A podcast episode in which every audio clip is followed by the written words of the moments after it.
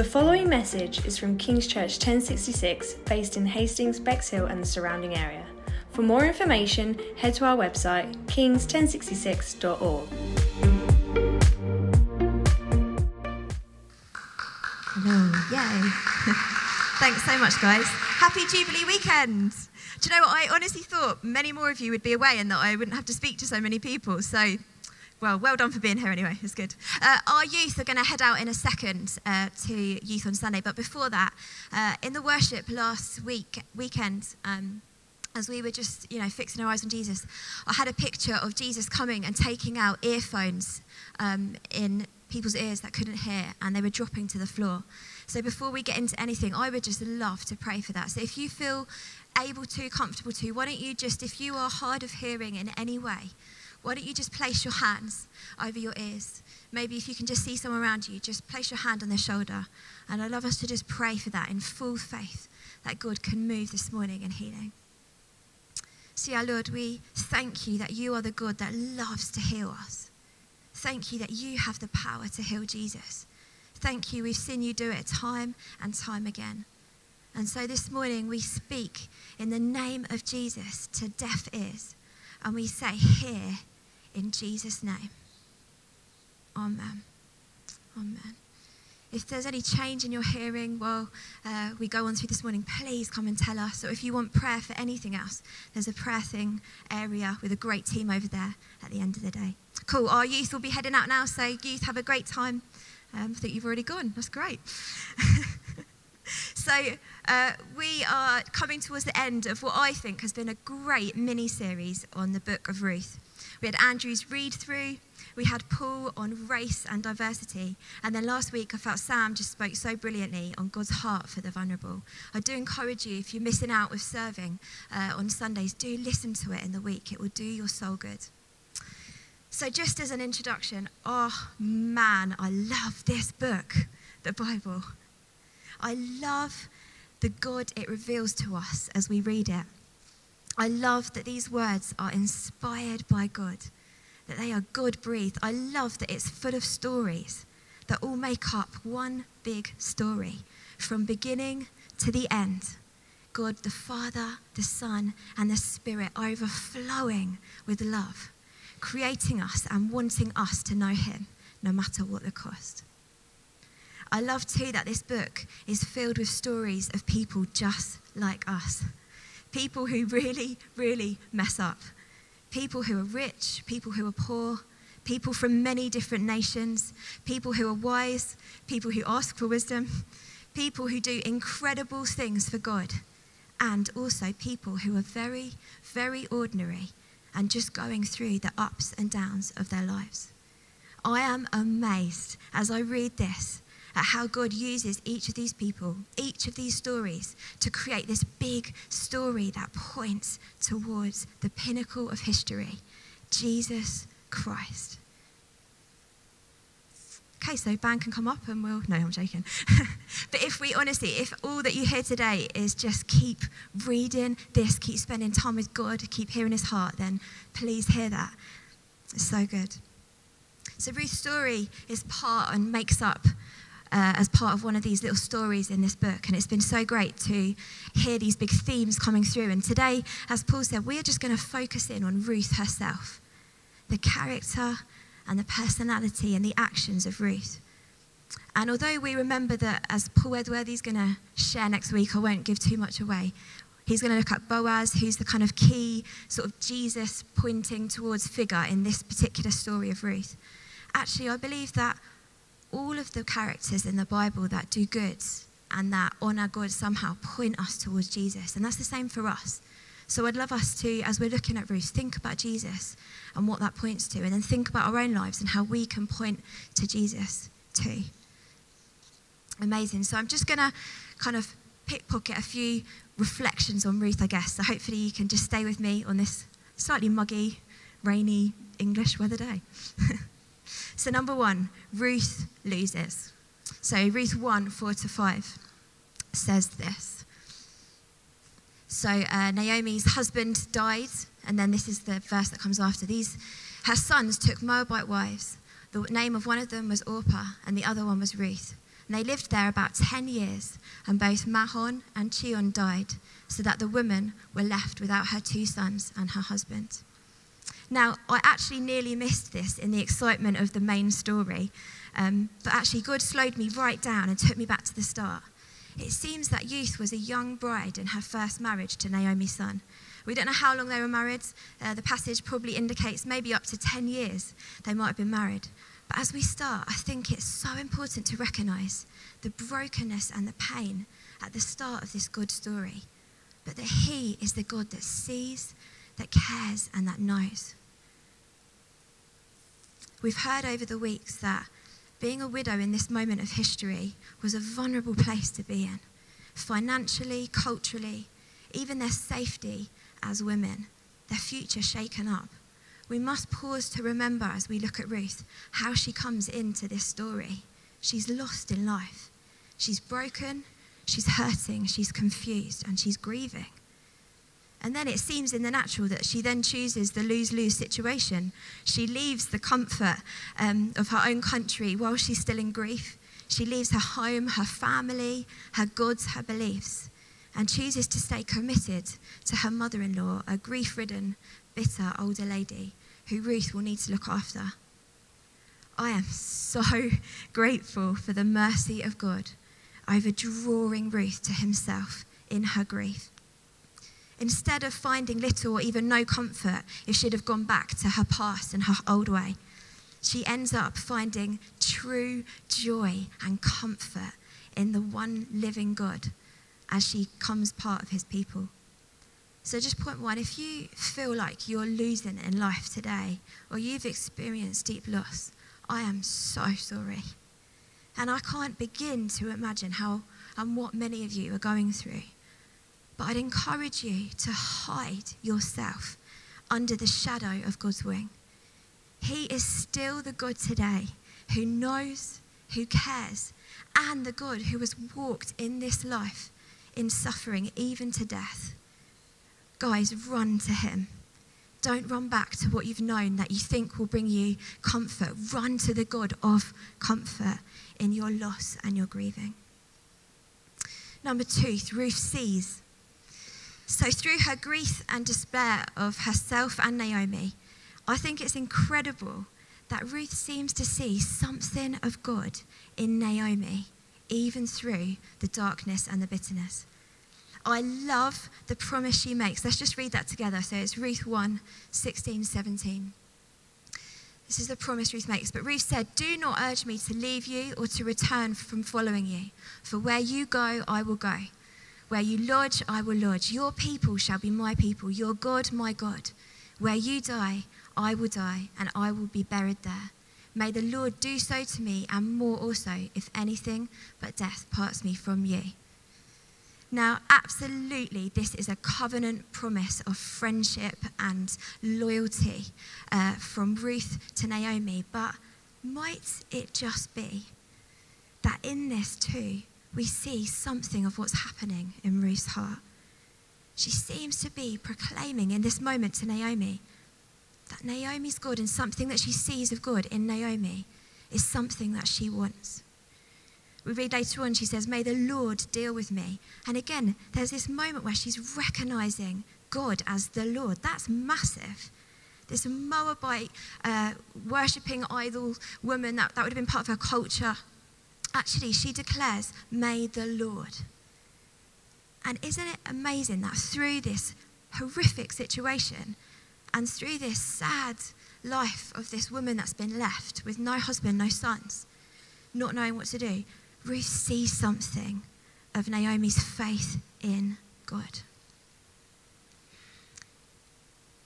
I wonder if our view of God has become clearer through all that shaking up in our world right now. I wonder when life shakes us, do we run to God or do we run away from God? I know a few times in my life where things have happened, I've experienced real rejection, and another moment where I just so shocked beyond belief at something uh, really hard. And actually, it just made me feel numb towards God. I just, I thought, God, did, I, I, I don't even know how to start to bring this to you. I don't even have the words. I, I can't explain, and I'm scared to kind of unleash what's in my heart. But oh my word, by His grace, when I came to Him and when I gave it to Him, there's been this relief and this reminder that He is the one that can take it. His shoulders are far bigger than life's deepest hurts. His love is bigger than our mess. I wonder too if people have been able to see God at work in us, like Ruth saw in Naomi. Even over the last couple of years of lockdown and pandemic, and even now with all that's going on. I wonder, and it's a challenge for me too, I wondered, what do people see in me when other things are stripped away? Even in grief and heartbreak, or joy and celebration, what do people see in me? What do people see in you? It's good to think about these things, right? To allow Holy Spirit to really challenge us. Amazing. So, number three, Ruth serves. This is kind of an obvious one, um, but I love the description uh, here we see in Ruth 2, verse 2. Let's have a look together.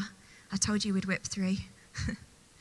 it says this And Ruth the Moabite said to Naomi, Let me go to the field and glean among the ears of grain after him in whose sight I shall find favour. And she said to her, Go, my daughter. I think this description speaks volumes about Ruth. Naomi most probably is physically unable, and Ruth jumps to do it. Without even being asked, we can kind of pick up. She sees a need, she sees a necessity, and she sees the part she can play, and she does it. Now, I have, as Paul mentioned, the privilege of heading up our youth across our venues at King's. And I get to do it with a team filled with some of the most servant hearted people I know. Let me tell you about them. Our youth team come after long weeks at work, uni, parenting life, at least one, if not two evenings a week. They set up the whole building youth style. They give their all with the youth. Then they then pack everything away, often till gone 10. They prepare talks. They run youth on Sunday. They disciple youth in their spare time. They pray for youth. They run band practices for youth. They invest in them. They use up their holiday time to take a bunch of 80 teenagers away camping. They give them loving friendship. We're going to have sign ups for the youth team at the end if you, if you want to join. I'm really selling it, aren't I no, but seriously, just to honour the youth team right now, thank you guys for all you do. Yes.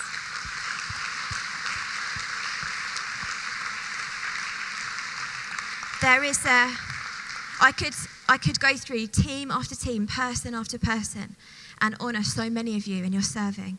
There is something so God displaying about serving one another, using our time and our skills. Jesus even says, doesn't he, the two greatest commandments I give you to love God and love one another. To love God and love one another. Ruth willingly loves others in how she serves. Now, I can imagine gleaning is pretty hard work. Physically, in the heat of the day in Israel, bending over and over again in the dust. But also the emotional battle as her and Naomi, most probably living hand to mouth. She's got in her mind as she's doing this, I must get stuff to eat, I must get stuff to eat. And then the safety. She would have known that the dangers for a young foreign woman to be in a field of mostly guys. We read later on, Boaz tells his workers to look after her, to not touch her, and for her to stay close to the other women working in the field. It gives us a bit of an insight into the dangers of that culture. Yet, Ruth jumps in boldly, willingly, and out of sheer need. And God blesses her in where He places her in the serving. I wonder, where could we be like Ruth in seeing a need, jumping to serve one another before even being asked? Just to give a bit of an example, I know one thing that served me so well now as a young mum is when I was younger, just hanging around parents with kids. And I, I remember, I know uh, we see updates from them, but Rosie and Alwood, I used to go to Rosie's house every week, and it was chaos. you won't mind me saying. The kids were tiny, uh, the boys would jump all over us, and we'd be trying to read a bit of the Bible. And I absolutely learned so much from the Bible and from Rosie and loving Jesus. But more than that, it served me because I remember how she was and how she, in weakness some days and just tiredness, how she loved God and loved her kids and raised them. And I wonder whether, even for some of you, older uh, grandparents, maybe even, who could you get alongside? Whose young mums and dads, or uh, any situation that people find themselves in that you think, I could, I could give you some wisdom, or just come and hang out with me. Come and do the shopping with me, and I'll teach you how to budget. Come and, come and help me clean my house and we can talk about God together. There's so much that can be done, yes, in the context of church and Sundays, but oh my word, in just life and serving one another in how we share wisdom and insight and practical help. So, where can we step in? Where can we serve? Who could we phone in the week to bless and serve? Who could we pray for if we're unable to help practically? Who can we commit to praying for in serving that way? Amazing. I told you we were whittling through. Number four, Ruth bows down. This, I really felt Holy Spirit stop me on this one for us this morning. Let's read Ruth 2 for a moment. Amazing. So then Boaz says to Ruth, Now listen, my daughter, do not go to glean in any other field or leave this one, but, but keep close to my young women.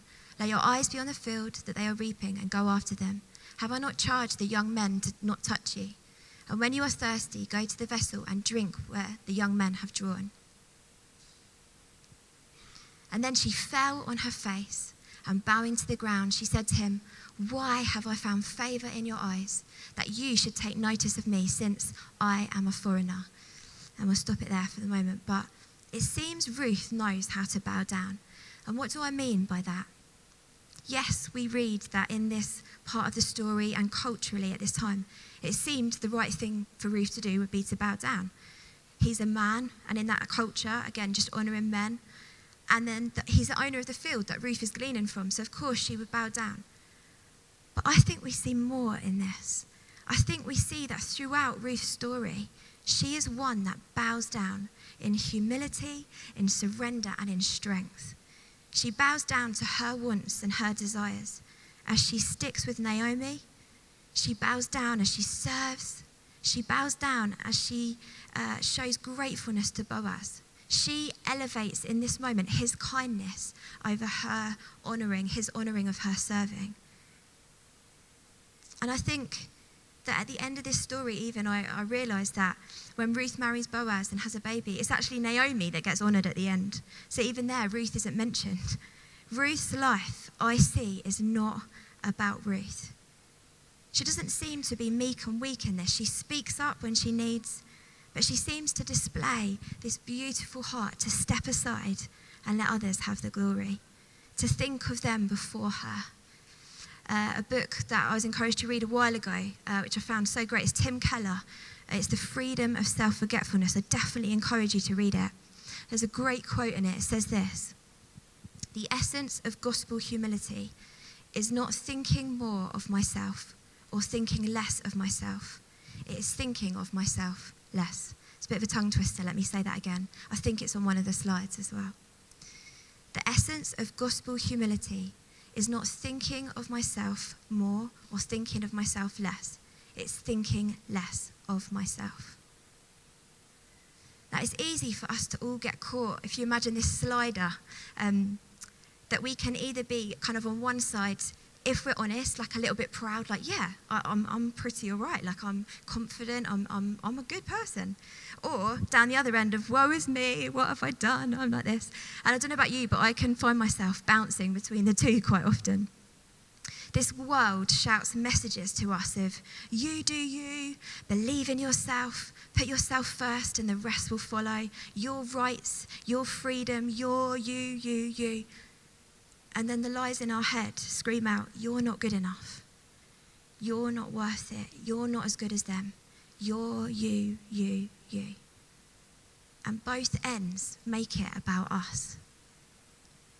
How often do I, how often do we place ourselves as center in our thoughts, in our actions, when actually we could prefer others over ourselves, stepping aside so that others can step up? I know for me, I can get caught up in just thinking about myself even you know, during the shop or going about my day, I'm just thinking of things like uh, what I've said in my mind over myself, thinking about my finance, my marriage, my kids, um, how I'm feeling emotionally, or I hope they like me, or I hope I didn't offend that person. And before we know it, it's just constant me, me, me. And it's, it's really good to be self aware. Don't hear what I'm not saying. It's, it's really good to be self aware and to think about where we're at.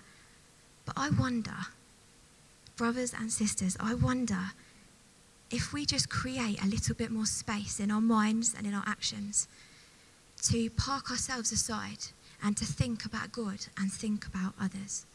It's back to that commandment, right, isn't it? Jesus said, Love the Lord your God and love others.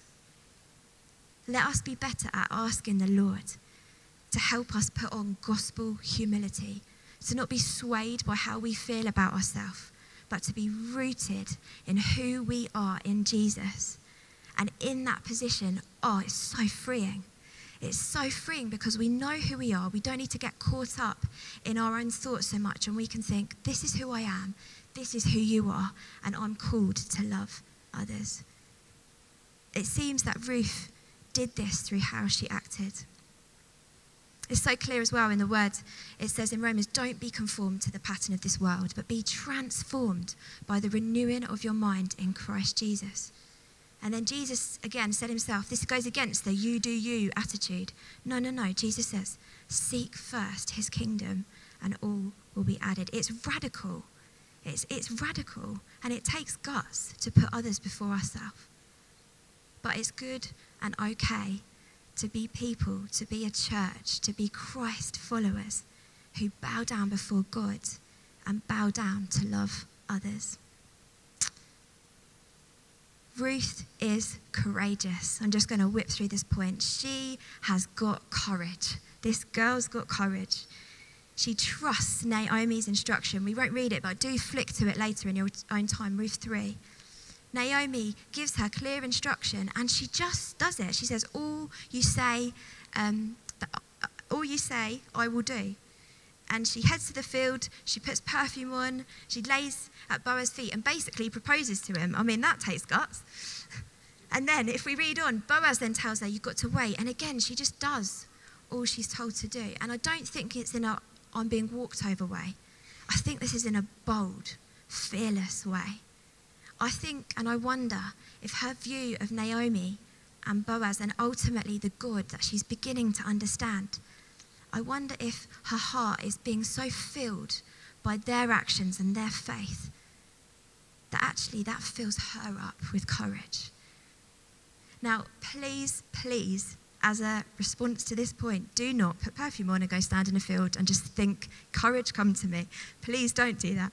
But in our own ways and places and contexts that we're in, I think it's wonderful to think about how we can learn from Ruth here in stepping out in courage. Who, who's speaking into your life who's speaking into my life, that I see God in them and I think, I trust you. I trust what you're going to say. And who do you go to to ask for advice and then just say, yeah, I'm going to do that? I'm going to step out in faith in God. And I think the advice you've given me is sound and solid, and I'm going to courageously do, do that. What might God be saying to you that you think, I think I just need to do that? I need to step out. Even who are you speaking into somebody else's life? Who have you got around you that you can pour courage into? I believe we've been made to get before God, to be filled with His Spirit, to read His Word, to seek godly discipleship, and to be courageous for Him in all we do here in our short lives. Can I get the band up? Is that all right? Just as we finish. Finally, Ruth points us to Jesus, as we remembered at the start. He is the crux, He's the center point to all there is.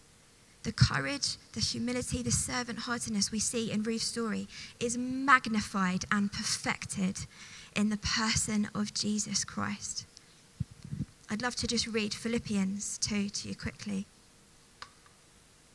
says this Christ Jesus, who though he was in the form of God, did not count equality with God a thing to be grasped, but he emptied himself, taking the form of a servant. Being born in the likeness of men, and being found in human form, he humbled himself by becoming obedient to the point of death, even death on the cross. So therefore, God has exalted him and bestowed on him the name that is above every name. So at the name of Jesus, every knee should bow in heaven and on earth and under the earth, and every tongue confess that Jesus Christ is Lord to the glory of God the Father. Jesus knew what it was to experience loss. Jesus sees, like Sam pointed to us at the start, he doesn't just see Father God, he is the image of the invisible God. When we look to Jesus, we see the Father. Jesus served. He came not to be served, but to serve. He got down on his knees. He washed his friends' feet. He touched the lepers. Jesus bowed down, as we just read. He humbled himself and became obedient to death, even death on the cross. And finally, Jesus is mightily courageous. He is filled with the Spirit. He defeated death. He triumphed over the grave. And now he is ruling and reigning, having won the victory. Guys, if you've put your faith in Jesus this morning, all he is has now been given to you. It is mind blowing. In the prayer meeting this morning, we were reminded we are hidden in Christ. We are now drawn into this story, his story. And we're called to walk lives that reflect and point towards Jesus. Um, our lives might look very different to Ruth's, or maybe um, not even as dramatic, but in our everyday, same old, same old, we can reflect Jesus. We can point people back to the cross and forward to the day when Jesus will be worshipped and adored by every tribe, every nation, every language. If you don't know Jesus yet today, if you haven't yet put your faith in Jesus here this morning, let me tell you, this story of Ruth is a picture for you. Ruth was a foreigner. She didn't belong with the people of God. Yet actually, God draws her in. The invitation for you this morning is Jesus' arms are wide open. He wants you. He wants you to come and know full forgiveness of sins and peace with God found through Jesus. Following him is hard and it's costly, but in light of what is to come, it is so worth it. Shall we stand together? That would be brilliant. Just.